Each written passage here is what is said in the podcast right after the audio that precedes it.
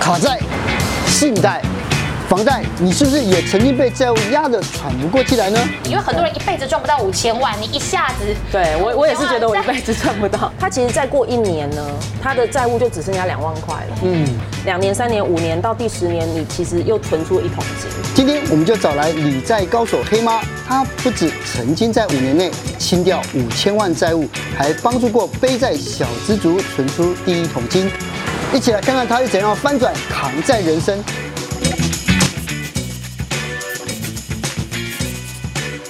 蔡尚华女士，嗯，你有没有借过钱？嗯，有现在在背房贷，除了房贷，房贷比如严格来讲，我觉得它离真正的欠债好像有一点点小小的距离。嗯所以你这辈子没有借过借过 钱，好像上礼拜吃饭还没还你钱，你应该不用还了吧？是 吧你应该比我有钱才对啊，对啊，所以你你你没有你没有就是低声下气跟人家借过钱，对不对？有没有过？好像真的没有，真的没有过被别人借过。我觉得这个是，那如果人家低声下气跟你借钱的时候怎么办？我每次借钱出去的时候，我心态都是那笔钱应该拿不回来的状况，是我可以接受的金额我就会借。是，你知道犹太人啊，不是有本书叫塔木德？嗯塔木德说，如果你要友谊长存的话，就不要借钱给他，嗯，对不对？所以你钱借给人家的时候，那朋友还在不在？呃，还在，还在在，他有还我，他很快就还我，他有还你就对了对，哈。有借有对还。啊，因为我们今天呢要聊就是黑妈，对啊，因为听说就是呃，曾经你是一个非常应该说非常严重的那种。就非常痛苦的扛债人生，对不对？对但是如果回归到人生早期一点，听说家里很有钱，就跟上华一样这样。对那你少在那挖坑给我跳，呃，对我们家是因为呃，我小时候我们家经营那个外销成衣的事业哇，所以就是我爸妈他们的经济状况很好。那我小时候就是住别墅，就是家里都有游泳池、篮球场、撞球间这样。对真的？有钱人你的不是世界学校吗？不住在学校里面吗？啊 没有没有没有，就是家里就是家里的环境非常好所以会有管家出来列队欢迎你那一种。没有列队，但是就是真的都有家有里佣人有司有机有有家事帮佣这样子。对，但是因为就是因为呃，妈妈她在我十七岁的时候突然倒下，那家嗯里的财务状况没有一时就是没有理清楚，所嗯以她走的时候名下有十三间的不动产，全部一夕之间就都没有了。为什么会一时间都没有不？是应该这种时候就是你一夕暴富变成少女富豪吗？对，但是不是这样？ 因为她那个时候炒作不动产，通常就是借 A 买 B 这样的状况，哦就是杠杆开的杠太杆大。太大对，然后因为当时的遗产税率也有五十趴。哦哦，然后因为我们小孩子其实不懂得上一代的资产的状况嘛，对啊那简单来讲就是应该是现金的准备不足啦。现在回头来看，嗯嗯，所以反正就是一一的这些财产就都被法拍了这样子。所以黑妈那时候就是你们家有很多的不动产，但是房贷也多，然后爸妈一走了以后，就完全没有人有经济支柱去还那些房贷先。妈妈，妈妈妈妈先倒下了。对，妈妈倒下之后就是就是很乱啊，而且因为人一倒下，就是你借人家的，你也不知道要去哪里要。对但是你跟人家借的，你一定会就是人家会来要而。且妈妈以前她她所处理的财务东西，就是她自己她的世界，对别人都完全不知道，也没有办法无从干涉，对不对？我觉得应应该是就是资产太多就会有这种问题。嘿，而且你那时候十七岁，照理说正常十七岁在准备考大学，结果你那时候是要面对家里头一堆的债务，特别是以前已经习惯过那种千金的生活了，嗯一夕之间遇到这么多债，你那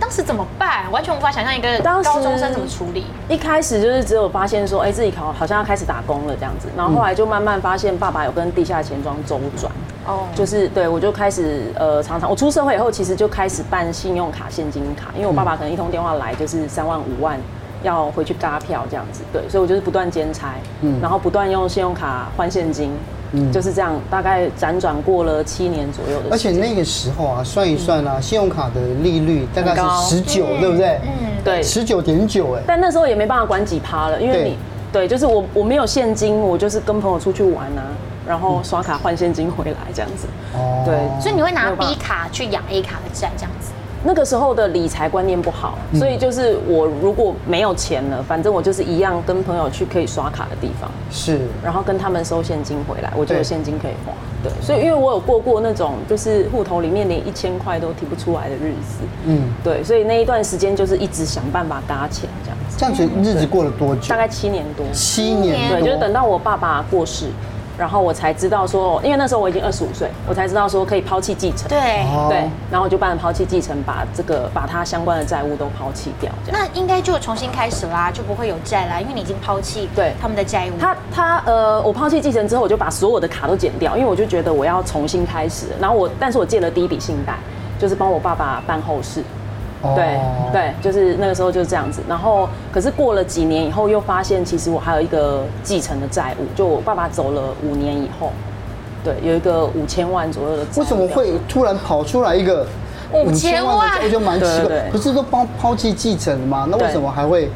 那个时候就是因为我其实后来就是已经结婚嘛，然后呃有发现这笔债务的时候，其实肚子已经怀老二，就是在两个月就要出生我，天啊，好崩溃哦！真的。然后就是嗯直接被执行扣刑。那去查了以后才知道说，这个状况是因为那一笔贷款的本金是三千七百多万，对，债务人是爸爸。原则上我抛弃继承就没我的事对，但是因为保证人是妈妈，哦，但是妈妈走的时候，因为我十七岁，然后家里状况很乱，来不及在三个月以内办抛弃继承，所以就是这你笔有债务继承到直接妈妈的，对但是你没有继承爸爸的这样子，对对所以差别在这里哎。对啊，就是保证人的债所务。以就是你那时候错过那三个月就来不及了，也来不及对去抛弃继承了，对那笔债务就是在你身上。对那我觉得一般正常人应该会觉得，哇塞，我这辈子也不用做什么事，因为很多人一辈子赚不到五千万，你一下子对我我也是觉得我一辈子子赚不到，所以那个时候因为，但是我蛮幸运的啦，因为那一年就是刚好台湾在修背债儿条款，未成年嗯背债儿的法条，嗯嗯，所以我就是寻求法律的二零零途径。三年，呃零四二年，呃那是九十七年，民国九十七年，哦，对。然后我就开始想办法走一些法律的途径，然后因为但是因为请律师很贵，对 请律师的就是咨询费很贵，然后对嗯再来是因为你要诉讼跟你的债权金额有关系，你要垫进去的这个裁判费也很贵哎，。这样不能去法服吗？法服因为我婆婆名下有房子，我就不符合资格。但是现在的法律已经有开放了，现在的债亲法的保护下，你如果是债务的问题，你是可以申请法律辅助的，不管是你的资历是怎么样。对，但是当时是不行，所以我就是自己想办法写诉状，然后也有贵人啊，贵人帮忙，我大概花了四四年多，将近五年把这个官司打赢。然后才就是才恢复正常的信用。你看会法律多重要对啊！真的真一的下子五千万的债务你就不而用背呃而。而且我听过一个，我听过一个话，这个话一一下听觉得好像很道理，但想一想，其实我觉得他说他说法律是给懂法律的人真的来玩的，可是本来就是这样子、啊，因为如果你不懂它的话，你就被绑在蜘蛛网里面了。对对我们对蔡尚华女士呢有法律的学 位，但是没有考到律师，但这样就够了啊，对啊，因为至少你比真的比很多人了解法条啊的运作啊，司法制度的运作关系啊、至少可以维护自己的权益啦。是不过当然很好的是，你最最起码最后是不用去继承到这五千万的债务。对，可就是是顺利抛掉。虽然你把它抛弃掉了，但是你后来你的信用还是受损，受到了蛮大的影响为。什么因为因为那个五千万是直接用执行扣薪的嘛，哦所以在银行你的信用就是破产的，所以我后他来直接列为破产这样子哦、没有，就是直接被执行扣薪，哦，每一扣薪的话，你每个月要被扣多少啊？就是扣薪水的三三分分之之一一，对对三分之对一。但是因为好在，因为我跟我先生我们是在保险业，嗯所以反正我就是把业绩都挂在他身上，我实际被扣走的不多。就是你的本扣本扣本扣本底薪这底样薪。对，就是我，因为我们我们是连底薪都没有的工作啦，对对，所以就是被扣的是不多，对哦对，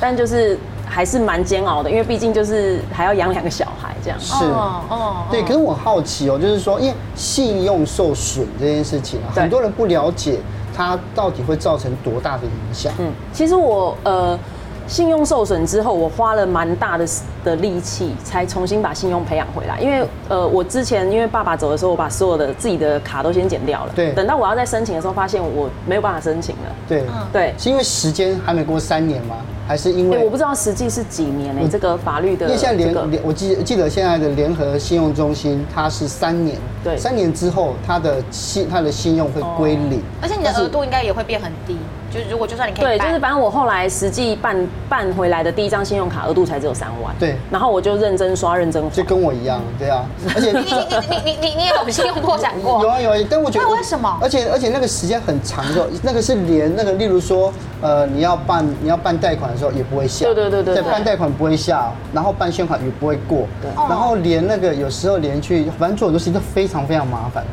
对，那才知道说，哎，原来就是信用这件事情也是要，养的啦。哎哎，伤害很大对，所以怎么样去养信用呢？我觉得最重要的应该是要有稳定的工作收入啦。那我就是持续认真刷，认真还，你要让他知道你有这个还款的能力，然后慢慢就是第一张、第二张，慢慢就变五万、八万，然后后来有房子以后就可以办三十万、五十万。我觉得就是银行就是一个锦上添花的一个对，对尤尤其是有房子这件事情，对对自己的这个信用还有 guarantee 上是一个很大的进步，哎，对嗯对啊不过其实我们刚刚有提到说，黑妈她背这么大笔的债，我觉得一般正常人不太会，就是这么多人会遇到这么，呃，很很这么戏大的剧事性的情人对生啦。可是其实事实上，我看到之前有一个新闻哦，他说在台湾呢、有八成以上的人都是有背债的，嗯嗯，因为其实学贷啊、对房贷啊、信贷啊，所以其实呢，债务是很多的，嗯嗯，然后呃，也有很多人他们可能在这个自己的可支配所得里面，每个月是有四成是要去还款，所对以其实这是一个大家都会遇到的问题。对。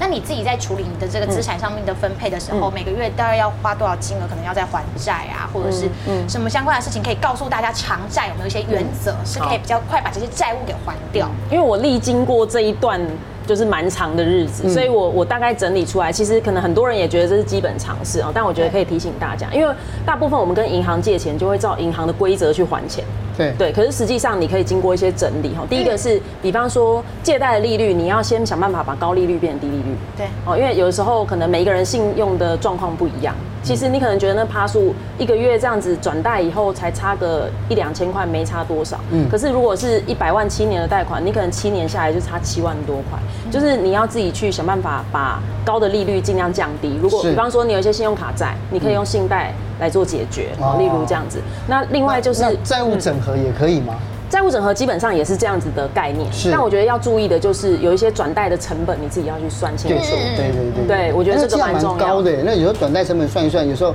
也也大概两三万块也要。就是可能跟你的跟你那如果的欠一金大笔额有钱关系， 对对对对对但是我们是可以算得出来的，因为哦可能你被绑约的时间就是一年、两年这样子哈、嗯那其实过了这个期限之后，你就可以看你的状况去做调整、嗯那再来就是关于债务的笔数，这个我自己是。蛮有切身的感觉，就是你可能借了很多家银行，你会变成你的生活变得很混乱，因为你可能五号、十号、十五号，一直要还不同的地一方直还不同地方。对，嗯那我觉得你要透过就是呃高转低这样子的概念，然后去把债务的笔数多变少，尽量把你的债务集中。一方面，尤其是你最好把你的债务集中在你的新转银行上面，对嗯，哦，因为这样就是他就知道你赚多少钱，然后你有乖乖还钱。哦那、嗯而且我觉得每个每天都要还债，那个感觉也蛮差真的压力很大每隔几天就还，一直就觉得我的钱永远都存不下来。对。最最主要是一直不知道自己明天在哪里，要还对那要个还多久可怕的感觉在这边。对对，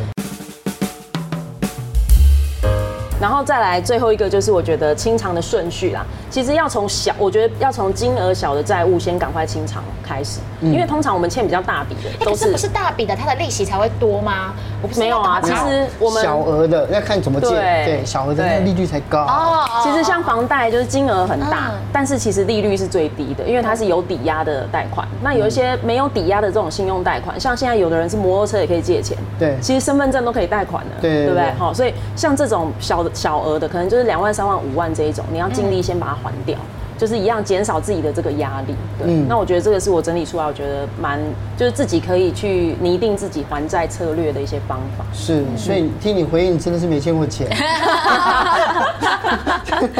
这样我觉得这样很好啊，这样因为怎我觉么得办？讲完以后，大家不要来找我借 钱。 对，我觉得这样，你看，你不觉得就就一辈子如果没有就没有这样的经验，我觉得是一件好事哎，呦，对当赶然快当敲然一敲。可以保持某一种纯真啊，我觉得非常的棒啊，对哦啊。哎妈，其实也很多月光族啊，他们就是他们他们人生已经觉得存钱非常困难，就不小心又有债务，结果你帮他们不仅理债，还帮他们存出第一桶金啊，到底是怎么做到的？那我我可以举一个例子，嗯好就是像呃，这个是之前我辅导的一个个案这，月光族对不对？他不只是月光族，他他欠其很多实钱啊已经进入了前置协商。哦哦，就是到我这边的时候，其实他就是卡卡嗯在奴还剩下还剩三十三万没有还，那他嗯每个月就是跟银行协调好，就是每个月要还九千块，但是他的收入大概是三万五，每个嗯对月开销两万五哈，对然后。债务要还九千嘛，然后他自己有帮自己存两千块的保险，跟买两千块的呃医疗保障型的保险嗯这样。嗯那这样算起来，其实他每个月是负的，所以他就会觉得说自己一直在嘎钱，就是一直嘎不过来对啊这样子。对，那我们就做了一些调整，因为他其实蛮乖的，他每个月两千块的这个储蓄险，他已经存了八年，所以他存了十九万多在这个账户里面。那我们去评估了之后呢，发现他这个储蓄险的利率其实低于他债务借贷的这个利率那。就要赶快先把债给还对啦。，其实应该就要还，所以我们就讨论过后，我们就做一件事情，就是他存了十九万二进去那个储蓄险，对我们就牺牲一点，感觉现在吃亏，因为现在解约拿回来呢会亏一万二，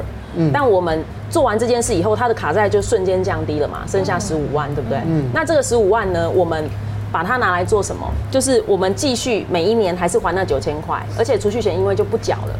那两千对块还是强迫自己存，等于我每个月还一万一给银行。那对这一个女生来讲呢，她心里面的这个负担压力小很多。对，因为我们把这一个金钱跟时间搭上关系来看的话，她其实再过一年呢，她的债务就只剩下两万块了。嗯，那但重点是要持续，你要持哦续乖乖每个月强迫自己存一万一，其实这个心理上面有难度啦。对但是如果你愿意持续的话，两年、三年、五年到第十年，你其实又存出一桶金。那我觉得这个是这个就是我在讲说，嗯。你欠债的时候，不要觉得人生没有希望，因为你可能只是需要一些技巧去调整一下，就是经过有人提醒，你可能就可以让自己觉得说，我三年以后会不一样。嗯，对，我觉得这很重要。不过其实钱债好还，情债难偿。嗯，不是感情，就是不是那种爱情的情而已，就包括了亲人之间的情。对其实有很多人欠钱，就跟黑妈你一样，不是自己。造成的可能是家人的嗯对背债，那这样子我要怎么去拿捏？我到底该帮家里付出到什么样的一个程度？嗯，我觉得呃，就是面对家人的这个这个感情债真的是比较难嗯还，因为我们跟银行借的钱，我都很清楚清楚那个时间啊、利率啊，然后我要还多久。哦嗯可是对家人就不见得是，所以我觉得我自己本身整理出，我觉得有两个重点，第一个是呃，如果家人比方说现在叫你贷款，哦，你你有借他呃，你有帮家里三百万的能力好了，你不要一次把三百万拿回去。你可以一个月三万，一个月三万，帮他一百个我以月前。就是这样子，所以接下来他要有另外一个东西，真的就一直真的源源不绝，真对因为的会源很源可不绝怕黑洞黑，这个东西很可怕。就是你明明就哎，不是说这样子一码就坏，也有这个，对然后又有这个，又有这个，啊对他他们会，他们好像会那个，就是大手拉小 手，对不对？就全部都一起来，可很是可你怕拒。绝的话，也是不得已啊的对啦对，但是但有些人可能就，比如说你是家里面最有成就的那一个，然后你拒绝的话，好像又觉得很对所以我觉得重点哦是那时候没有成就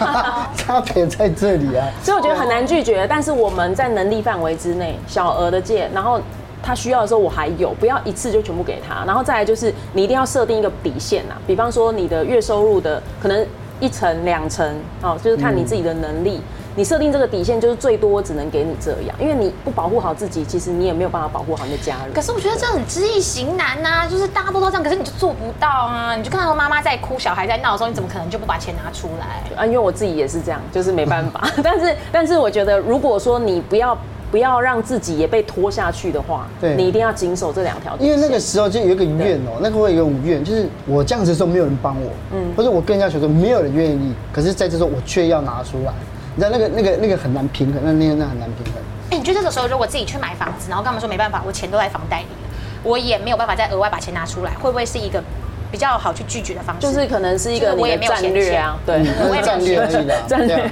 对对啊，所以你看啊，就别人一次给，然后设出付出的底线，对我觉得嗯这是最重要的。因为刚才其实刚刚有一个故事，我听的时候我一直耿耿于怀，就是呃，就是呃，第一栋房子竟然是先生呃离开的时候嘛，对到底当时发生了什么事情？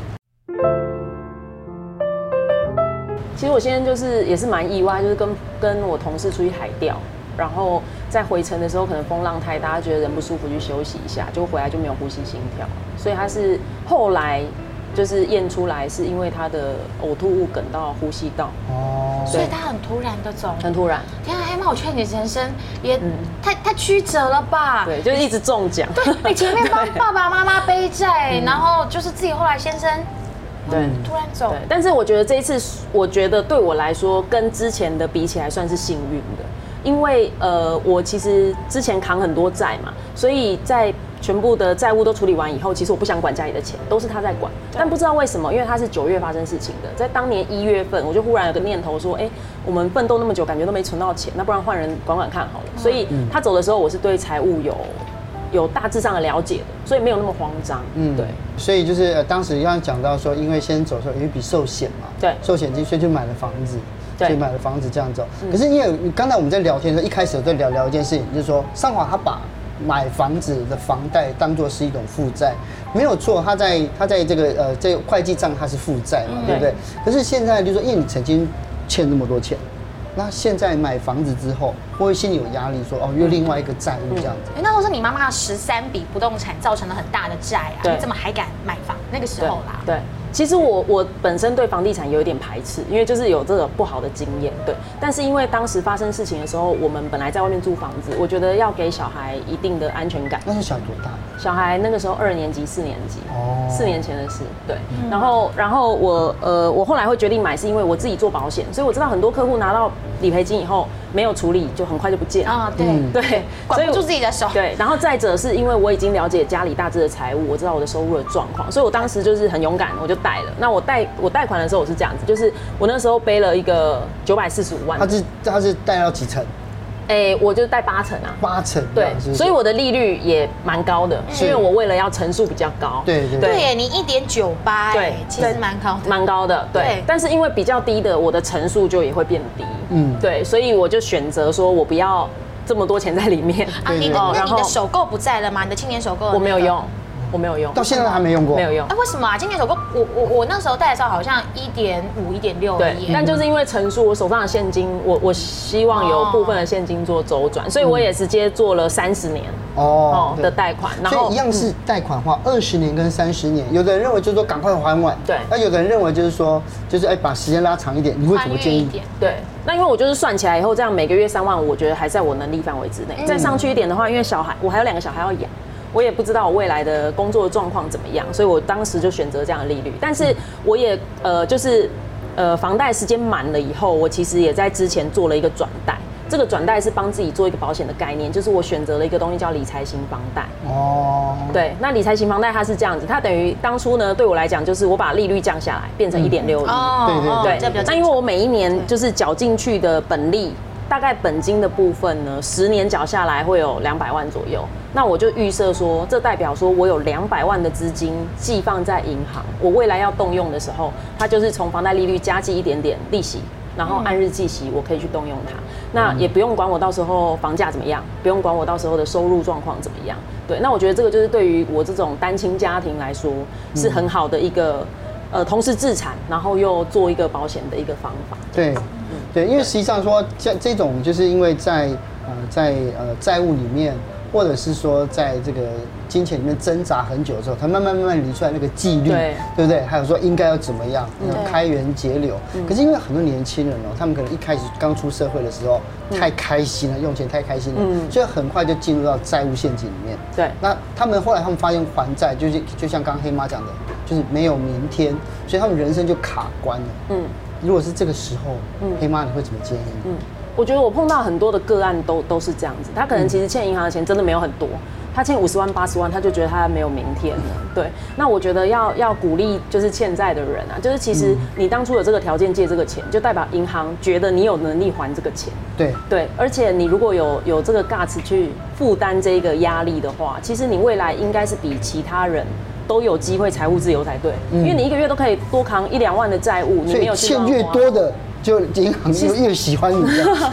其实啊我听到很多哎那种欠钱的人就会觉得说，那我不能再去做一般就是普通的小上班族的工作，不然永远都还不完，然后就会又出来创业。你哦觉得哦你觉得这样子会还的比较快吗？哎、我觉得做任何的创业或是投资，我觉得这都是一样，都要做功课，然嗯后这些都一定有风险呐、对对，但是当然，因为这种就是掉书博短啊，我觉得、 对 啊真的通常是这样会这样子。对对对，但是就是你要自己知道说，你做任何的决定，就是你有输的本钱，你就可以做。嗯，对，我觉得是这样子。是。那到底我们应该要先把债务处理完，还是一边处理，同时我还是要做投资，才有可能不会永远都拿死薪水去还那个债？嗯，我觉得先首先第一点是你收支一定要先平衡，然后你要对金钱有意识，我觉得这是重点。嗯然后再来是有一些人可能会觉得说，哦，那我现在债务呃现在的那个举债利率很低，我拿来做投资感觉有利差。我觉得重点也是你借出来的钱真的有去投资吗？对，因为大部分的人借 出来以后拿去买车对他拿去做别的是事做别的了事。对，就是我觉得人性还是最难克服的一件事。是，所以要先弄弄弄懂自己的财务状况，理财，然后呢以债务为优先，对不对？那个投资这件事情呢，我觉得这个呃不争是争，水到渠成，嗯好不好？今天谢谢你这样子，那我们又上了一课，这样谢谢哦两位，对谢对对谢。对啊！希望上华人生不要走到这边来。